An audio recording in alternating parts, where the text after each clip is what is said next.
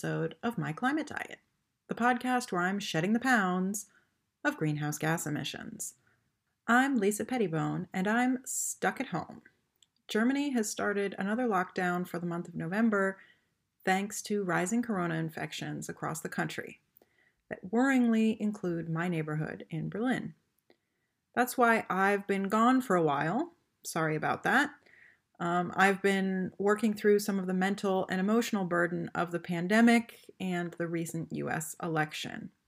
I hope you've been well and not as depressed as I've been the last few weeks that I've been off, but it's been a real roller coaster ride for me.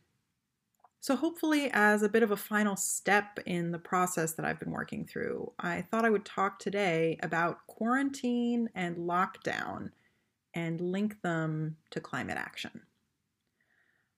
But first, a little bit of background. So, I spent two weeks in October at a writing retreat in Greece. This was a trip that I booked in January and something I did before our corona reality with a heavy heart. I mean, I host a podcast about the climate diet. So why would I fly at all, right? Well, a couple things kind of made me choose to go. First, my writing teacher was hosting, and I really wanted to work with her. And also, when I first booked the trip, I thought I could take a train at least one way. Little did I know. The only train opportunity would have been over 24 hours of travel. So I ended up flying both ways. For the first time in three years, I was on an airplane. The trip was amazing, but it also hammered home for me that I don't need to fly to have a good time. I spent as much time guilty that I had gone so far away from home really for no reason, as I spent basking in the lushness and beauty of the Greek landscape. So it was very easy for me to say, hey, my next trip is going to be by train, even if it means I can't go on another writing retreat with these folks. Um, but stay tuned because I'm going to be talking about offsets in the very new, near future so that I can offset my 750 kilogram carbon emissions caused by that trip. But as I said, today I want to talk about the coronavirus because we are now, in Germany at least, in the full flush of the second wave. In all my hesitation to go to Greece, I was focused on the infection rates there, which were high but mostly in the cities.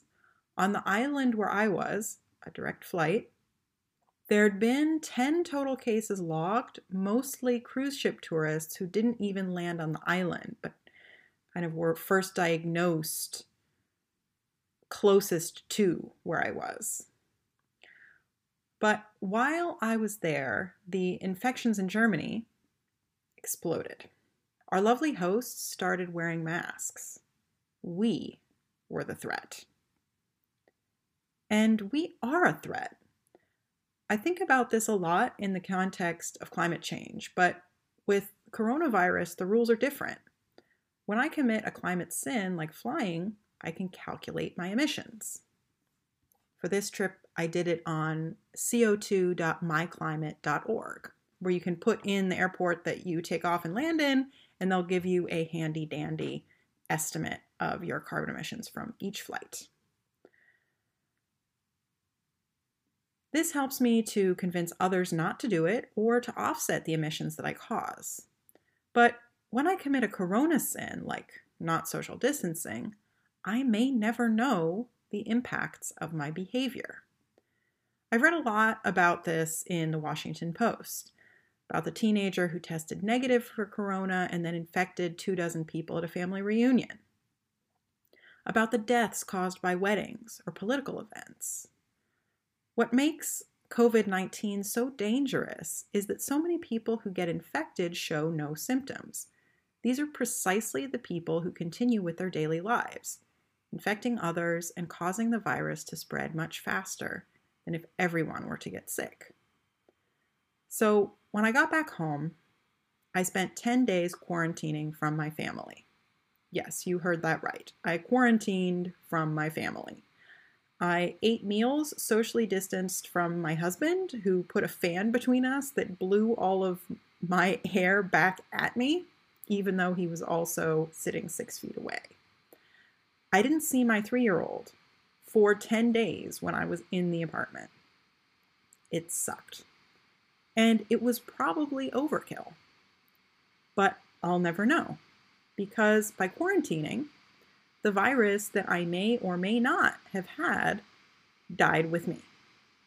I may be a hero, saving my family, the other families at my son's Kita, waiters and patrons at our favorite restaurants, maybe even a tourist who's about to go back to Australia and throw an enormous rager that would otherwise infect thousands. Or I may not even have had coronavirus myself and I spent 10 days locked in my bedroom for nothing, avoiding my son and causing him unknown trauma, increasing my husband's workload and causing him extra stress because I couldn't take over childcare duties even though I was home. That's what sucks about coronavirus. But I have to say, what sucks even more is this that there were other people on the retreat I was on, and they likely did not quarantine that there are people taking unnecessary risks every day, traveling for fun, not social distancing, not washing their hands, and even spreading lies about this disease. And what really, really sucks is that those other people engaging in risky behavior increase the threat to everyone else, which is precisely what has happened here in Berlin. Since restrictions were eased over the summer, many people started engaging in risky behavior. Infections soared, and now we're in a lockdown that will likely last through the winter. It's going to be a hard winter, but it's going to be a lot harder if we make it so. By not taking simple and sane precautions, we're going to cause this pandemic to get worse, causing more draconian lockdowns and sickness and death. So I've pledged not to take any more unnecessary travel and to wear a mask and social distance with people who aren't my family until the pandemic is over. Now that we have two vaccines that look very promising, I'm going to probably have to define that a little bit more clearly.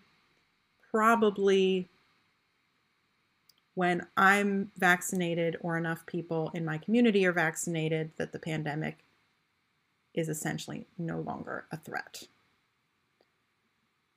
A quarantine is something individuals can do, much like the climate actions I talk about on this podcast.